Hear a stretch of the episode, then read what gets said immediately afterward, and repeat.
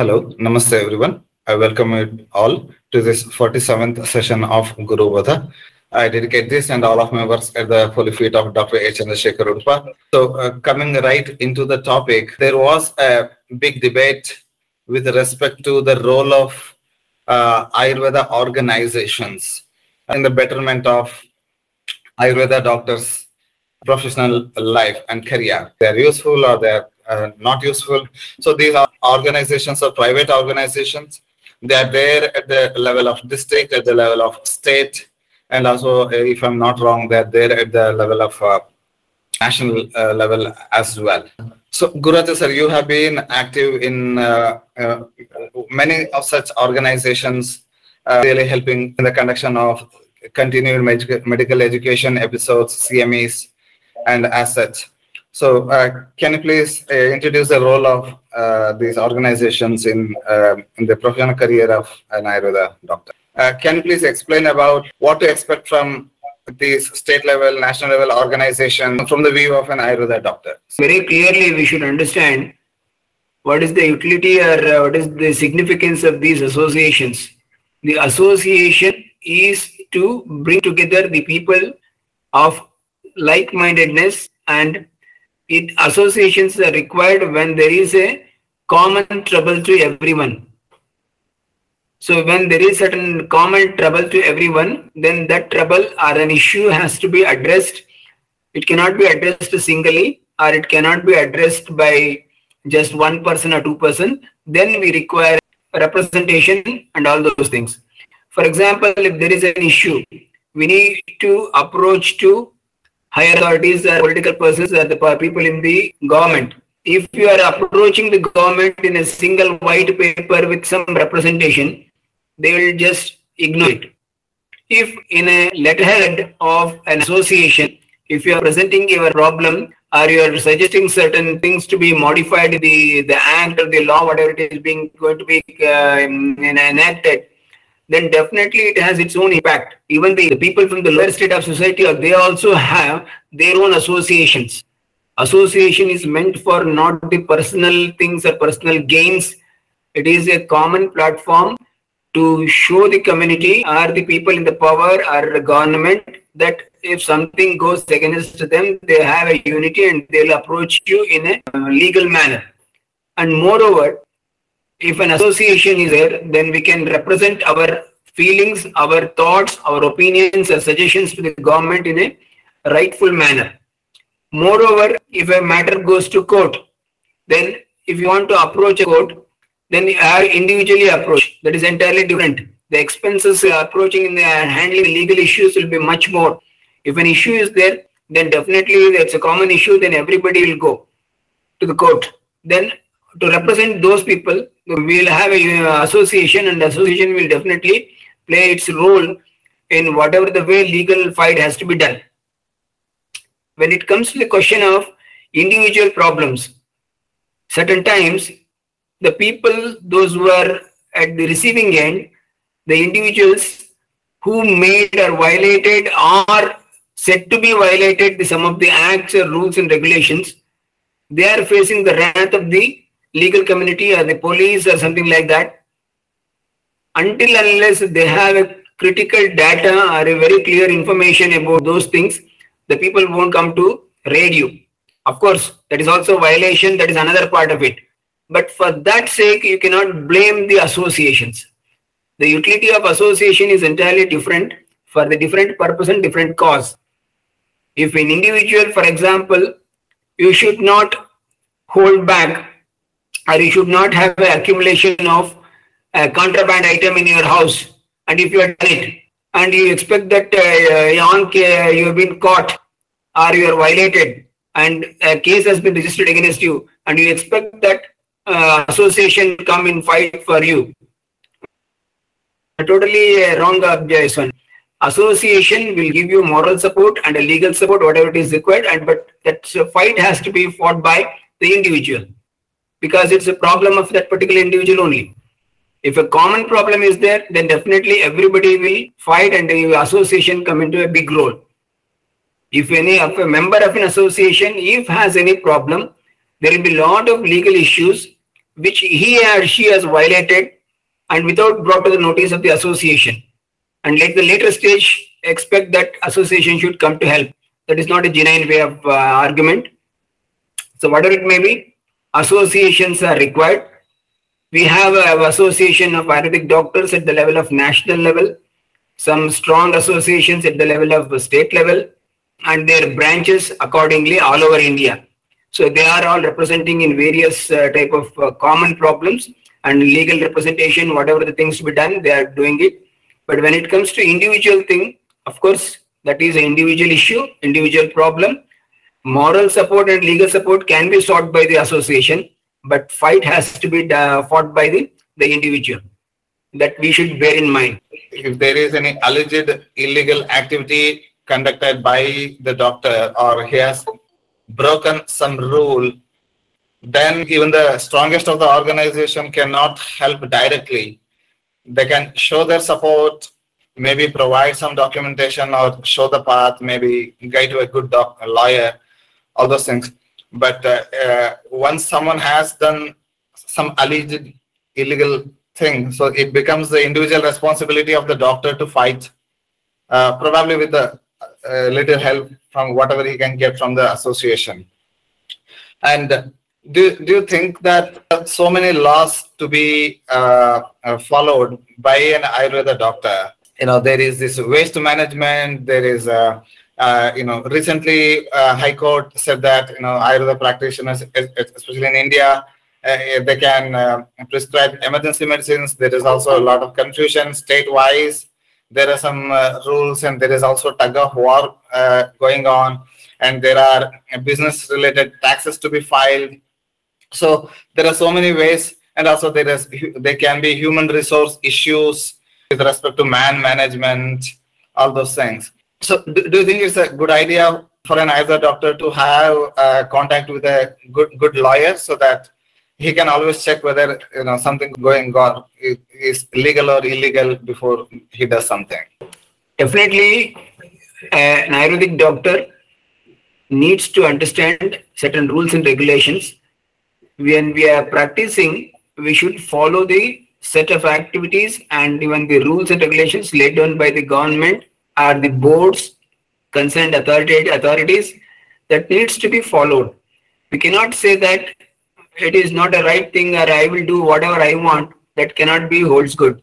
For example, an Ayurvedic doctor in his premises storing an allopathic drug in a beyond certain excessive quantities. It is a illegal one. What the law says or act says even storing an allopathic drug by an allopathic doctor in his premises is also not permitted. When something which is not permitted for an allopathic doctor, how can they expect that it should be allowed or free for an ayurvedic doctor? So certain type of these type of violation of the Drugs and Cosmetic Act and certain things are there, then nobody can help because you have done a mistake. Uh, that is also a grave mistake, which should not be done or many times associations give suggestions or gives an ideas that um, what what should be done or what should not be done. Then all those ideas and suggestions will be set aside or kept kept aside and simply you followed what the way you want. Then ultimately when something goes wrong and some raid conducts by you by based on any complaint or something like that then ultimately if a police complaint taken place and then you come to in such an odd uh, situation. And you expect that every association could, should come and fight for them. That is not a right um, way of doing things. Of course associations usually don't leave them. Association definitely follows them. And association definitely genuine ideas moral support legal support. And if time um, uh, requires even certain level of uh, unimaginable supports can be gathered from the whatever the because sometimes even political people help or suggestions or words can also bring the changes. That type of things are also done by the association. Many times those who complain regarding this association that in uh, bad time they didn't help them, they were never member of these associations. They never paid the annual fees. They never approached the CMEs or the regular activities of the association. They will not be there in, in any of the activities of the association. But when they're in trouble, they expect that association should come to their help. This is literally not expected out of a genuine eh, profession or professionalism. So if you are a profession in a professionalism, then you should have some ethics to be followed. And you should also follow the association norms and regulations. So if such things are brought, uh, done, definitely associations will be there. Because see, for example, now there is one SLP going in the Supreme Court. For that, uh, one of the national level association is fighting as one of the respondent. And for that, lakhs of rupees have been utilized. It is in favor of integrated uh, system of practice. That's what recently that the Madras High Court has given a verdict. When Ayush uh, college trained uh, practitioner can prescribe allopathic medicines or use allopathic medicines to a certain extent with advanced based on teaching and training. But he cannot totally do allopathy practice. That is also very clear cut line uh, that suggestion has come. And of course, it depends on the state rules and regulations. It, it's not a common uh, throughout the country depending upon the state rules and regulations of related with the health practices and certain boards and terms and conditions that needs to be used or it may be followed. Overall, probably the, the takeaway things are two. One is that a doctor's uh, relationship with an association is always two ways. So one is that he has to be active member, uh, attend CMEs, or participate in uh, the association activities because other members who are there, they are also Ayurveda doctors, they are also busy. But um, while forming a community, they are trying to help each other and help themselves also. So it is the responsibility of an Ayurveda doctor to be active and pay the annual fees and be active in the organization. Then he can expect some sort of help uh, with respect to support and all those things. And another point is that just because we have done BAMS and we are like Ayurveda practitioner. We are the flag bearers of ancient Samhitas. We are uh, trying all means possible to help our patients with the ancient knowledge of Ayurveda. That doesn't mean that uh, we are not considered as part of the business ecosystem. So we are just a part of business ecosystem and the legal authorities may not respect us just because we come from a traditional healthcare system. So there is a legal system. There are rules to be followed. So we had to follow rules. Uh, so those are the takeaways, sir. Definitely. Even uh, many times the people uh, think that uh, it is doesn't apply to us or something like that. It is not so. When you are registered under and um, certain board and certain uh, practices to be followed, we say so many authorities to judge who is a very genuine 100% Ayurveda practitioner, who is a mixed practitioner, who is an integrated practitioner, who is a allopathy practitioner. So there are certain problems. That's why they have made some common rule. But even at certain times, even I have certain uh, doubts. How can be a somebody who is a um, um, pure Ayurveda practitioner, but still we have certain set of uh, problems that claiming that we don't generate um, biomedical waste is also a not right thing because when we are examining a patient for a bottom cases, piles and fistula or fissure, something like that, we don't examine the directly without using the gloves. We'll also use gloves while examining. So then after the examination is over, that the gloves becomes a part of the biomedical waste. We use in a wound management some swabs. After the cleaning and all those things, they become a part of biomedical waste Similarly, in case of paravaginal examination, then also they use gloves. We use uh, douche. We use many other such therapies. Even in Panchakarma, after that, there are certain biomedical waste generated. So it is not right to say that we don't generate biomedical waste. We too generate biomedical waste, but they are in a different manner. For example, we are giving in biomedical, I mean, uh, Panchakarma treatment, some disposable items, mm, something for a chest piece so all these things after the usage, they become a part of the biomedical waste that needs to be disposed in a scientific manner. So for that all reasons, we should also have that biomedical waste management. We cannot say that we don't generate. But there are certain people who just simply do nadi pariksha and uh, simply prescribe those things. They can be get exempted based on an affidavit. if they produce an affidavit to the government saying that we are uh, doing in a different manner and we don't produce any biomedical waste, then we should be exempted from these things. That that can be undertaken, can be taken, and that can be included, and a provision should be made in the act for these of entities. Know the rules and follow the rules. If you have any exception, file an affidavit, then uh, things will be taken care. So all in all, it is purely the responsibility of the Ayurveda doctor himself to take care that he pays the taxes, follows the rules with respect to biomedical waste or any other uh, provisions in the uh, practitioners act and the, the local rules, uh, state level rules, uh, all those things are to be followed. Uh, it, it is a responsibility for us as an Ayurveda doctor to follow. So moving on to the next question. This was asked in one of the previous classes. Like what type of exercise would you recommend to improve Agni but not to vitiate Vata and Pitta dosha? Uh, any type of exercise or Vyayama, we know that it, it increases Agni and also to some extent it, any type of exercise will also increase Vata and Pitta dosha. But is there any form of exercise or uh, level of exercise that can be done without vitiating or increasing Vata and Pitta? Because in some people, Vata and Pitta might be naturally high. So, what is the solution, sir, please? See, simply we cannot uh, say that uh, to improve the Agni. First of all, we are every situation we need to customize the things. For example, Agni is vitiated. We need to understand and uh, identify Agni is being vitiated by which dosha. Whether the person is person is suffering from Vishamagni, Tikshna Agni, Manda Agni, which type of Agni, whether it is Vata, Pitta, Kapha is influenced. That we need to understand. Then only we can say that. So, for example, with this question, what they've been uh, framed, based on it accepts that the person wants to increase the Agni, but it should not increase Pitta and Vata. Once again, it is very clear that Pitta and Vata of a person is not same as is Pitta and Vata of other person. So there will be difference in their percentages or whatever you call it is in a makeup of a total 100% of the body. So we cannot simply claim that a particular type of uh, Vyayama or something will be increasing the Agni.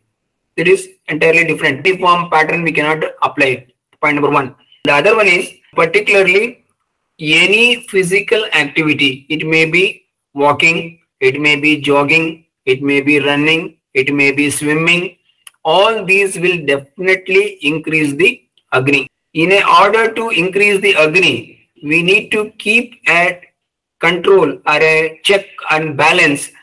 It should not even done beyond particular level. If you do it beyond particular level, then the Vata and Pitta may get aggravated because of that. Our intention was to improve the Agni, then we need to have a clear cut uh, understanding that how long or how far or how much we should do it.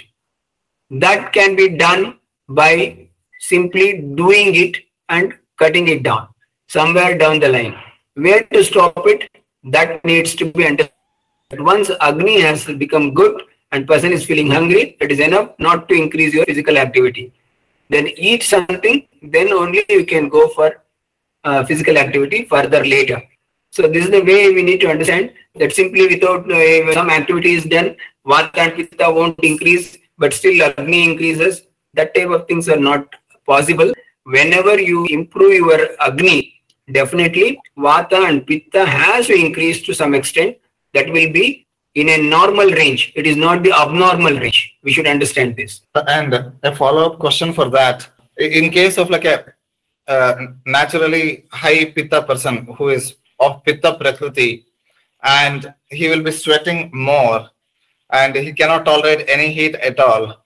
Uh, and if he is going to a gym or yoga center, do you recommend using air condition for that person?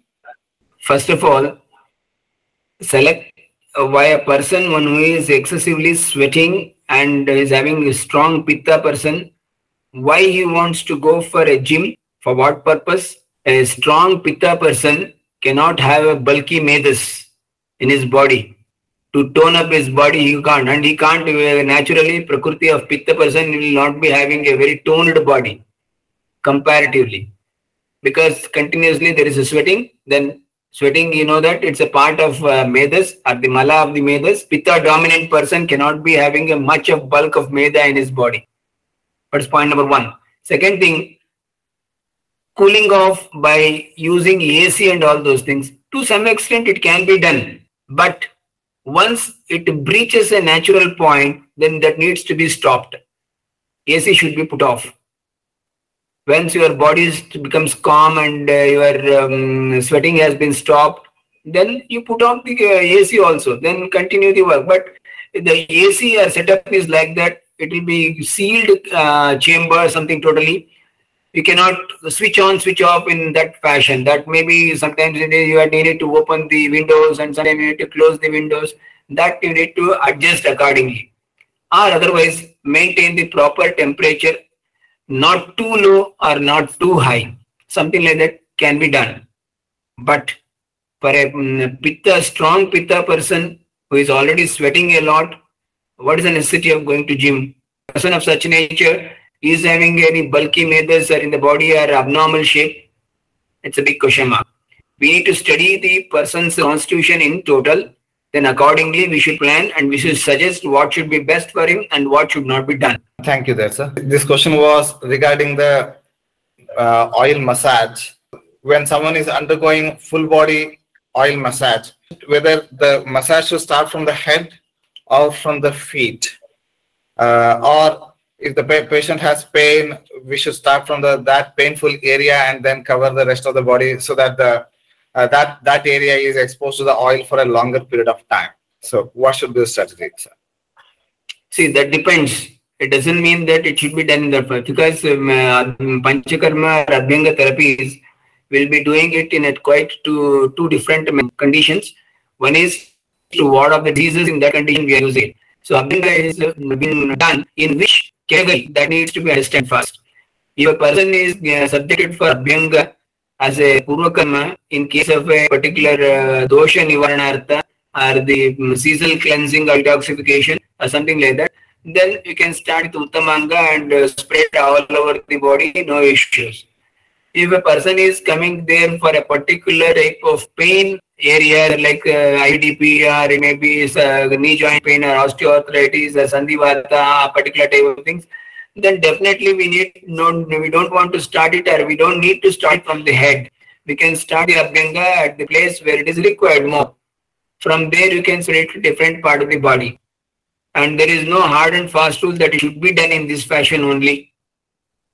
The intention of doing Abhyanga is every part of the body should be smeared with particular type of oil in a particular warmth condition and some soothing strokes of Abhyanga or massaging should be done.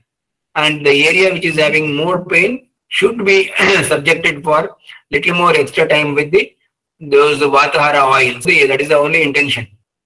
So the question is that if a patient is taking medicine for hypertension, can he take Triphala? Uh, Triphala is such a medicine which is called as Rasayana in nature and usually it doesn't interfere with many of the medications as such because uh, they are going um, very um, fundamentally they are very good to the body and they are supporting the body in uh, a, you know in a pro metabolic way if you have any doubt that it may interfere being in such doubts then just give a half an hour gap between those two drugs, that Triphala and that particular hypertension drug, nothing will happen. Are there any kind of list of herbs that while we are using, we should be careful about? Probably which are say pro Raktapitta or which can potentially cause Raktapitta.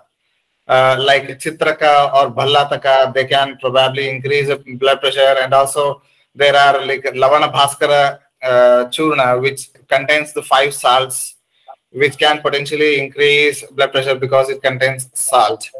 Uh, so, do, do you have any uh, recommendation like list of herbs in which we should be careful? Definitely, what I mentioned is very right. That particularly Chitraka, or even the Bhallataka, and even uh, to some extent Langali, and these type of drugs, we should be very careful in even Kupilu to some extent whenever a patient is in a, um, hypertensive and is only already on drugs, and we need to avoid all those uh, like Hingvastaka, we need to avoid uh, Lavana Bhaskara, even uh, kshara churna. So there are so many things which contains uh, lavana and ksharas. That type of things needs to be avoided to some extent because that may influence the or even harm the efficacy of the other drug. And also probably we should take care uh, when the uh, blood pressure is controlled by an, an allopathic drug. And for example, we are advising say Sarpagandha or Jatamamsi, which can further lower the blood pressure and may potentially cause hypotension as well. Nothing, nothing like that because I have got so many such patients, those who are taking both allopathic as well as Ayurvedic, and they are taking the allopathic drug in the morning and in the afternoon and the night where they are taking Ayurvedic drugs. Nothing will happen with the, these combination only. Their blood pressure is under control. If they disallow anyone in that, maybe if they, they stop allopathic drug or if they stop Ayurvedic drugs also, then their hypertension, I mean, the blood pressure values will be altered and it will always registered in a higher level. I come across such type of things where an allopathic drug being taken like Telmikind or something like that which is uh, branded medicines of Telmisartan. Along with that, then something uh, new medicine from Ayurveda containing Jatamamsi or Shankapushpi or Sarpagandha taken may cause some problem. No, no such issues I have found in my years of uh, practice. You are talking is about uh, a planned inclusion of Ayurvedic medicine to decrease blood pressure in, in a therapeutic way. But I, am talking about, for example, a person who is taking, uh, say, atenolol 50 mg and his blood pressure is in normalcy and he has a sleep issues and so then we introduce sarpagandha then should we be careful or not? Definitely, in that situation, we need to be careful because even in that issues, it is better to select a, such a drug which doesn't cause a very strong hypertension effect. So, in that line, if you think that our drugs, Sarpagandha is very effective in reducing the blood pressure when compared to Jatamamsi or Shankapushpi or something like that. So, whenever there is in a person who is already taking in some antihypertensive drugs from the allopathic or medicine and his uh, blood pressure is almost under normalcy, he also has issues with uh, sleep disorders, then it is better to go with the Shankapushpi or Jatamamsi or such type of drugs rather than using Sarpagandha. and also it becomes confusing So- sometimes uh, especially the hypertensive people what i have seen is that we ask like uh, whether your bp is normal they'll say normal and during the course of interrogation sometimes later they say that i take this one medicine and then bp is normal so ca- case taking become very important sir So definitely case taking and dragging the information from the mouth of the patient is very, very important. And many times they give uh, the information, they feel it is not significant. For a doctor, it is very significant. That is the issue. And many times the whatever the patient says cannot be 100% true. He says something different. For example, when I ask my patient, what is the color of your stools? He will say normal color, sir.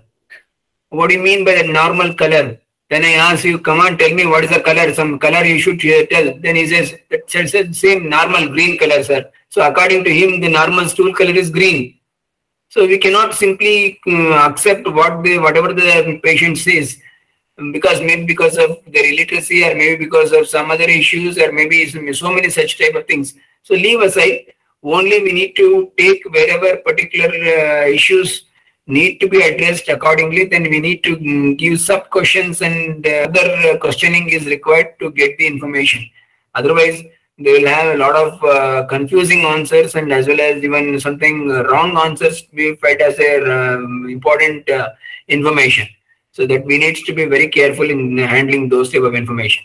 So that's why taking a history from a patient is very very important. And also probably it's good for us to ask for the uh, like allopathic uh, case sheet or allopathic uh, medicine list that they are taking so that it is very black and white what they are taking and where we are intervening sir. Definitely, uh, we need to ask every patient that what are the other medication he is taking, and they will give you the list of medications. It is even in my practice, I just take the list and then I will say which need to be taken and which need to be stopped immediately or which should be tapered slowly. All those instructions usually I give and what are the our medications should be taken in what way and how far we should keep apart these two medicines uh, different uh, set of medicines, different kind of medicines. Usually half an hour to 40 minutes separation. I usually make that whenever you uh, take a chemical medicine, within first half an hour it will get disintegrated and gets absorbed into the system. Then afterwards, if you take an Ayurvedic medicine or something like that, it won't come in the contact. I mean, there will be no physical drug-drug interaction. So there's a chance of any drug-related uh, issues will be very very less. Coming to the question that has come in the comment, like what is your view on the fitness concept of training according to you between gym and yoga? Which is the most appropriate way people uh, should follow? Ayurveda says Ardha Shakti Vyayama, whereas nowadays techniques like cardio, push-ups, uh, are where people tend to go beyond their physical capacities in order to achieve their ideal body figures. Like if someone is taking a particular supplement or say he's using masha for example or mamsarasa or such other things in particularly to improve his muscle bulk can he exercise exercise beyond the ardha shakti or half strength so, See, first of all, we need to understand the difference between uh, gym, cardio push-ups, and all these things with that of yoga. Just go back and observe in the history or news cuttings anywhere that have you heard any time that a person XYZ was doing his yoga and he collapsed and died? Nowhere. But we have seen so many cases doing in gym push-ups and workouts and later collapsed. So you just based on that assess yourself which is safer to the body, where we need to put an end to the physical exertion. So we should be very careful. A gym may make your body uh, somewhat beautiful or attractive or something bulky or something like that, but it has its own negative effects also. There will be certain reflexes as well as certain movements will be restricting. Once you do it prone for the gym and you make a body bulk in such a way. And other way one who has a, regularly practicing yoga has a much more flexibility than the person who is going to yoga. And moreover uh, we never heard that a person who is regularly doing yoga collapsed somewhere while doing yoga or died due to the wrongdoings of the yoga but we have seen and we have heard even latest uh, examples are also there. Those who are doing excessive cardiac activities and push-ups and workups and weight lifts and all those things they injured themselves and even sometimes the death has been become a very part of uh, that uh, gym process. So that's why it is better to understand the concept of gym as well as concept of regular healthy body by using or doing yoga. So that's the reason we need to go for what the concept of ayurveda says vyayamo ardha shakti once there is a um, of a person is lost and feeling sort of tired stop the things. Don't do further. Especially in this post-covid world sportsman uh, someone was playing badminton and he, and he collapsed. And there are like uh, many instances where football players collapsed and almost died. Uh, this incidence has become so very rapid that uh, there's a new term coined by US FDA or WHO that uh, it calls like sudden death syndrome in adolescents. Considering all these things, yoga looks like a, a better bet. So. Definitely, yoga has got um, see it has got some slowness in its activity or movements, and it has got uh, more flexibility and more uh, breathing activity. We are, while doing yoga, we don't you know hold the breath but while doing all other gym and activities, we many times try to hold the breath. So when holding the breath and doing the things may definitely cause a problem. That's why I don't favor that you go for a gym and do it. You can do gym, but to a little extent. It should not be made as a primary one to shape up your body. To have a healthy and a flexible body, you need to go for a yoga protocol every day. That will be good for you. Thank you, sir. And uh, there's another question. Probably we have already answered this. According sir, can you, can Ayurveda doctors prescribe vitamin supplements like vitamin D, B12, etc. after doing investigation? Uh, the question is like from the legal angle. Uh, your thoughts on this, sir? Uh, prescribing uh, supplements like vitamin D and B and C and all these things. Technically, there are certain set of uh, drugs and cosmetic rules and which are different from place to place and country to country. But when in India we get all medicines, even the prescribed medicines are also sold at the counter or medical counter, even without a prescription. I don't think so. There should not be any issue. And if you are uh, prescribing in a proper manner with a proper dosage, I don't think so. There should not be any legal consequence or problem, particularly with respect to um, vitamin B12 or D or C, something like that, as supplements. Moving on to the next topic, the question is like, uh, I'm curious to know how everyone here is following the path of Swastasya Swasthya. What is the Ayurveda take on what regimen, herbs, formulations that can be taken on a daily basis to avoid diseases, deficiencies, pain, and age gracefully? Uh, in this part, the regimen part is like very clear. Uh, you know, all major samhitas, especially Ashtanga Hridaya, Ashtanga Sangraha, and Charak Samhita describe the Swasthavruta healthy daily regimen in, in, in the Sutrasthana it, itself. Starting from Abhyanga to Vyayama to Snana, Dhumapana, Nasya, all Anjana, all those things are pretty much laid out. So coming to the herbs and formulations that can be taken on a, a daily basis to avoid, so which can be taken on a daily basis and which should not be taken on a daily basis. Uh, I got this list from Ashtanga Hridaya, uh, probably eighth chapter. So he clearly explains that food that can be consumed and cannot be consumed in a day. There are certain foods which cannot be consumed daily, and there, there are foods that can be consumed daily. Guras, can you please go through the list and break it down for us, sir? Definitely, kilata is a dairy preparation uh, food stuff based from manufacturing, like something like that, paneer or cheese, something like that, which can be from the dairy and uh, it cannot be continuously or daily. It should not be consumed. If you daily we are consuming it, then definitely it is going to cause a lot of issues. Similarly, the dikurcha, the solid part of the curds, and of course, the curds should not be taken in um, night time, and so many such restrictions are already laid down in the text. Then ksharas and alkalis, if you continuously take, then it will end up in uh, Shandatva and Napumsakata. There are so many issues. And even uh, Vali Palita will form. So many issues have been explained.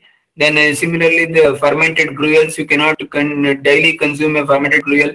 And of course, mulaka, uncooked radish consuming daily may also leads to issues.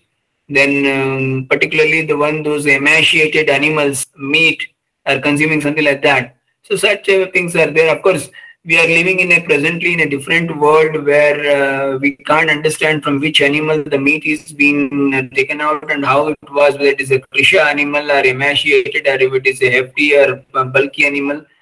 And so many things are there that before the animal is being slaughtered, uh, something is fed to that animal and even um, some vitamins and some even steroids are fed to the animal to increase the bulk of the muscle and so many things. So anyhow, these things are with related to the olden times that acharyas have said these are the things to be avoided and it should not be consumed daily. The dry meat or the which is called as um, dried uh, non-vegetarian or the um, part of it. Of course, nowadays even uh, dried non-vegetarian materials are also available back and dried fish or something like that you can get it. So there are so many things which should not be consumed on a daily basis. That should be kept in mind and that's only the list as a Disha given by our acharyas, uh, plenty of more things can be added to that with present situations. I, I put on the next slide in which it shows it shows like a meat of boar, sheep, cow, fish, and buffalo are also not to be taken. Can you please see that, sir? See, consuming daily the non-vegetarian diet at the Guru Ahara, one has to have at least a very good quality of Agni. Otherwise, it will be very, very difficult to digest and when the things will not be digested properly it leads to ama and ama is there then definitely leads to dosic vitiation and results in diseases that's the reason we should not consume all these things on a daily basis once in a while it's okay similarly the masha or the black gram um, those who consume daily idli and daily dosa or something like that are made up of that uh, black gram udad dal or something like that daily on a basis definitely end up in lot of uh, allergic related uh, manifestation including the skin conditions Similarly, so many people consume, particularly they consume lot of rhizomes of lotus, brunala, or bisa. Uh, of course, it is available in particular season, they consume it, but it should not be consumed on a daily basis. And of course, very clearly it is said, the virudhanya, that is germinated seeds or grains, it should not be consumed. That's the reason very clearly we say we avoid in patients uh, particularly this they will ask sir can i soak this and get the uh, germinated uh, grains can be taken i clearly suggest them not to consume we can uh, soak the material like uh, dhanyas or the uh, shimbi dhanyas what we call it as a dicotyledons but there is a plenty of uh, things you can um, soak it but before they get germinated you can use them and similarly the variety of uh, barley or yava they call it as that should not be consumed on daily basis. So similarly, they are related to the yavaka, that is what presently everybody is started using that siridhanya and all those things. They also fall under these area of yavaka and all these things. Particularly those type of millets, even though they are good to the body, it is good only those who are having prameha those who are having bulky body or medasvi or excessive fat in them, they should consume it, not a ruksha, emaciated, or one who is a krisha, karshita. Such type of people should not consume these things. If you consume these things, it will increase the vata inside the body and more pain and more stiffness and rigidity and everything will start. So we need to avoid these things. That's the reason very clearly acharyas have listed all those things which some of them are very dominantly increase the pitta, some of them very dominantly increase the kapha, some of them very mm, prominently increase the vata. So all those been listed in here and named it as they should not be consumed daily because they are having a potential to increase the doshas to a stronger levels. So that's the reason they are listed these things. Sir, and uh, a little bit disappointing inclusion here is like black gram uh, one of the very highly nourishing uh, of all the grains, uh, but probably the issue is with digestion, sir. Definitely, it is not a samana pratyarabdha dravya, it is a vichitra pratyarabdha dravya.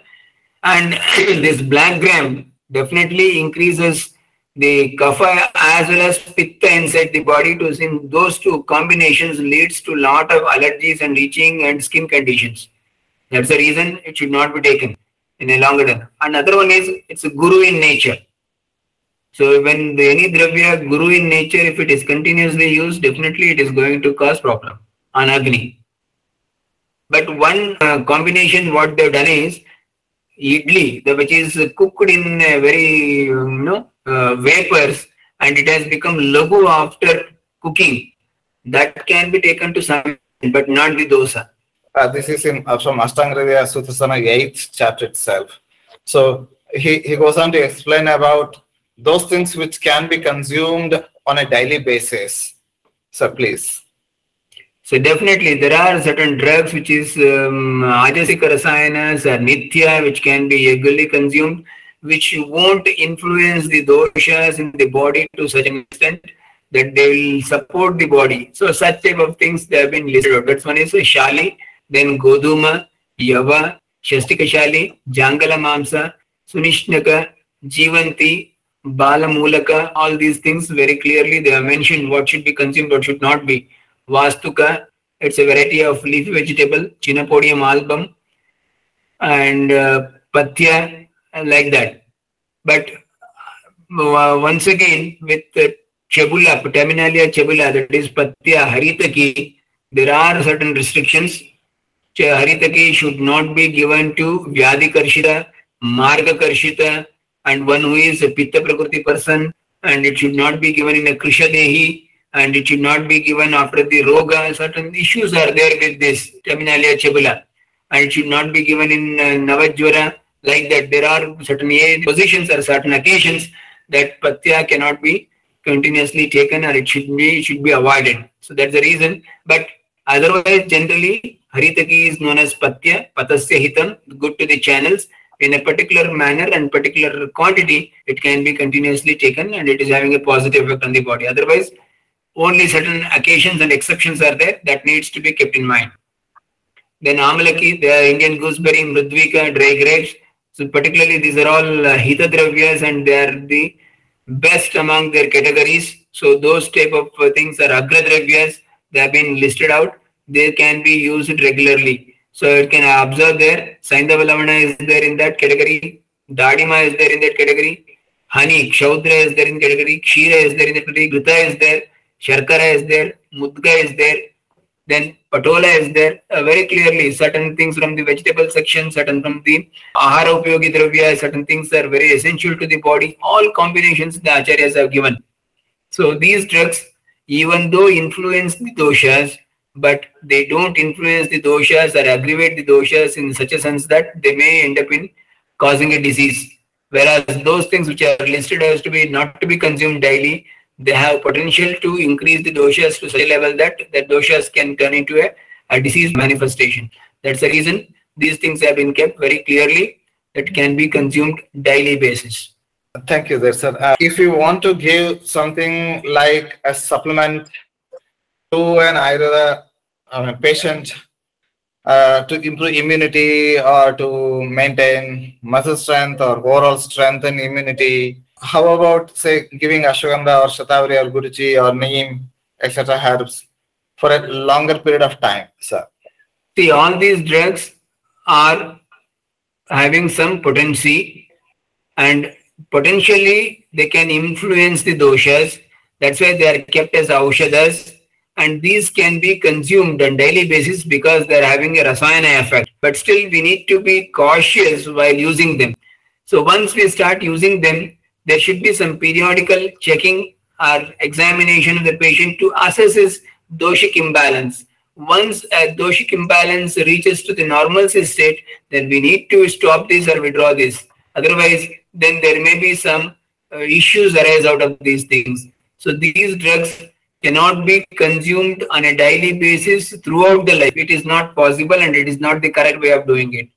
These things can be given for a longer duration compared to other drugs but provided once they um, ultimately that this doshic equilibrium reaches and the person is healthy in all way, then we need to withdraw them to certain level based on customized uh, practices, which cannot be made as a un, uh, you know somewhat uh, uniform method for everyone. That simply go on using Guruchi for a longer duration, nothing will happen. It's not like that. Guruchi can be used for a longer duration, maybe one year, six months, something like that for the purpose of then they should have um, intention units. There is something called Naimittika Rasayana. There should be some nimitta for the reason for what we are using these Rasayana. So based on that, we need to select a drug which is suitable to the condition. For example, black pepper. It's very good. If you go and eat black pepper daily basis, what will happen? After 10 days, you will have blisters in your mouth. Pitta will get aggravated to such an extent. Even with the cinnamon, you cannot consume daily in such manner. It should be in that limited dosages and it should be for that limited period. But compared to other drugs, these drugs can be extendedly used for comparatively longer period. But it cannot be said that it can be used daily for a longer duration means maybe one year, two year, three years. No, that is not the thing. Individually, you need to describe, individually we need to cut down or withdraw the drugs depending upon the condition. One of the issues of giving, uh, for example, Guruchi or Ashwagandha, etc., for a long, longer period of time, is that patient also becomes kind of mentally dependent on those things. And when in, in further he gets any disease and we want to cut down on on these, uh, then his mental dependence itself will cause some problems like withdrawal symptoms, though the herb itself is safer. That is entirely different issue. We know that you know, what are the drugs which are having the capacity to cause a drug dependency. When it comes to ashwagandha, shatavari, guruchi, or nimba, all these things, we don't find them under this category, and they don't fall under the category of they cause a drug dependency. If the withdrawal things are there, there will be some withdrawal symptoms. No, no such things with this. It's only an individual feeling that uh, something was there when I was taking it till yesterday suddenly from today I stopped it and uh, where I'm feeling that I'm losing something. So it is only a person's feeling. In those situations, better that once you feel that patient doesn't require these things, you can shift on to the other drugs, other suitable rasayanas. For example, when a patient you feel that he may develop such type of depression or some anxiety after when you stop when you stop these things, uh, complaining that there will be some sort of uh, feeling of weakness and all those things, then you just he needs uh, something called placebo effect later on. Then you you just another way of supporting is uh, Medhyarasayana concept. You give Shankapushpi, you give Brahmi, you explain them this is very good for your brain and I'm giving this one. Then automatically his concentration from the Ashwagandha will be shifted on to Brahmi and he'll quite normal. Using herbs in a rotation manner is also a strategy there. And there's a question related to this that Shukta is mentioned, Shukta or fermented gruel is mentioned as something which should not be taken on a daily basis. But I see fermented gruels in the in the, in the not to be taken on a daily basis list. But currently, fermented foods are trending in which fermented ganji in the form of millets, rice, pickles are helping the microbiome in the gut. So, what's your take on that, sir? See, microbiotics in the gut is being supported by not by these fermented things, but it is from the lactobacillus and such type of things. Fermented things are good to some extent, but if you go on consuming daily basis, then there will be problem that will going to cause pitta vardhaka in the body and lakshanas of pitta and kapha involving and allergic reactions, skin manifestations, various joint disorders may start up. So we should be cautious in that that it should be consumed to such a level that it should not increase the pitta to a boundary or push the pitta to such a boundary that it manifests into a disease. It should not be done. So that concludes the topics that uh, we had listed, and we have already sat for one hour. So thank you all the participants for your interesting questions. If you have any further uh, doubts on this, you can email me or uh, send those questions to me. I will line up for the further Gurubodha session. So thank you all, and on on behalf of all the students, big thank you for Gururaja sir. Thank you, sir. Thank you, thank you one and all for your uh, participation as well as uh, patient listening. Thank you once again. So see you all in the next session. Namaste.